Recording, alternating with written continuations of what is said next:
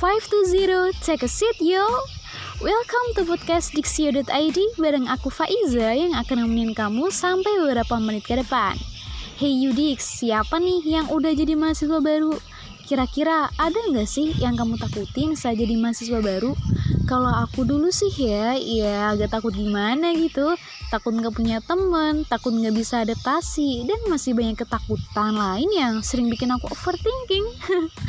Untuk itu nih, biar kamu nanti enggak ngerasain ketakutan yang pernah aku alamin, aku bakal sharing tips kece yang aku dapetin dari website dixio.id.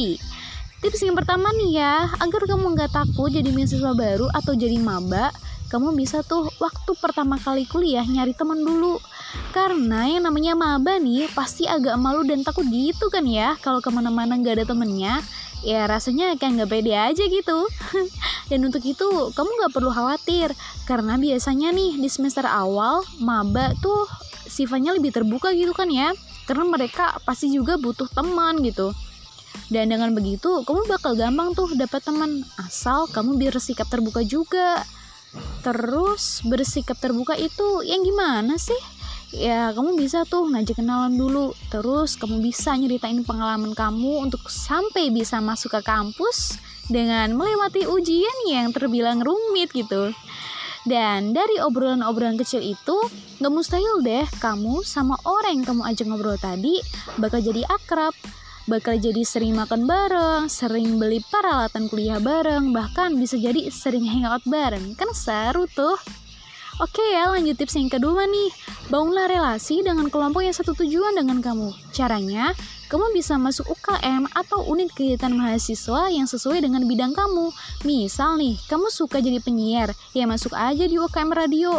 Dengan begitu ya, selain kamu nanti bakal dapat pengalaman baru, kamu juga bisa punya banyak relasi punya banyak teman. Mantap gak tuh?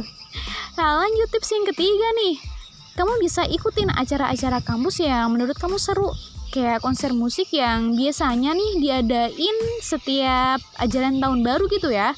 Kalau di kampusku sih ya gitu. Gak tahu sih di kampus lainnya. Intinya ikutin acara-acara yang menurut kalian seru. Karena ya menurut aku sendiri cara ini tuh ampuh banget buat bikin kamu enjoy di kehidupanmu yang baru di kehidupanmu dalam dunia kampus ya tentunya tips yang keempat nih setelah kamu udah ngerasa nyaman dengan lingkungan barumu, kamu bisa tuh berusaha buat selalu aktif di kelas.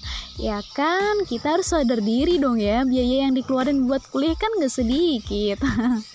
kamu boleh kok, ba boleh banget malah ya, menanyakan hal-hal yang bikin kamu penasaran. Atau kalau kamu adalah tipe orang yang males nanya, kamu bisa tuh nanggepin pertanyaan temenmu aja. Tapi kalau kamu juga tipe orang yang malas nanggepin pertanyaan, kamu bisa tuh memaksimalkan pemikiran-pemikiran kamu lewat tugas yang diberikan oleh dosen. Tapi ya, kalau saran dari aku sendiri sih ya, kamu harus berusaha buat nggak males nanya atau nanggepin pertanyaan orang lain. Karena gini, saat di kelas biasanya nih, sistem pembelajarannya tuh kebanyakan sistemnya diskusi gitu. Jadi kamu harus selalu berusaha ya. Lagian, diskusi juga adalah cara yang ampuh loh buat nambah pengetahuan.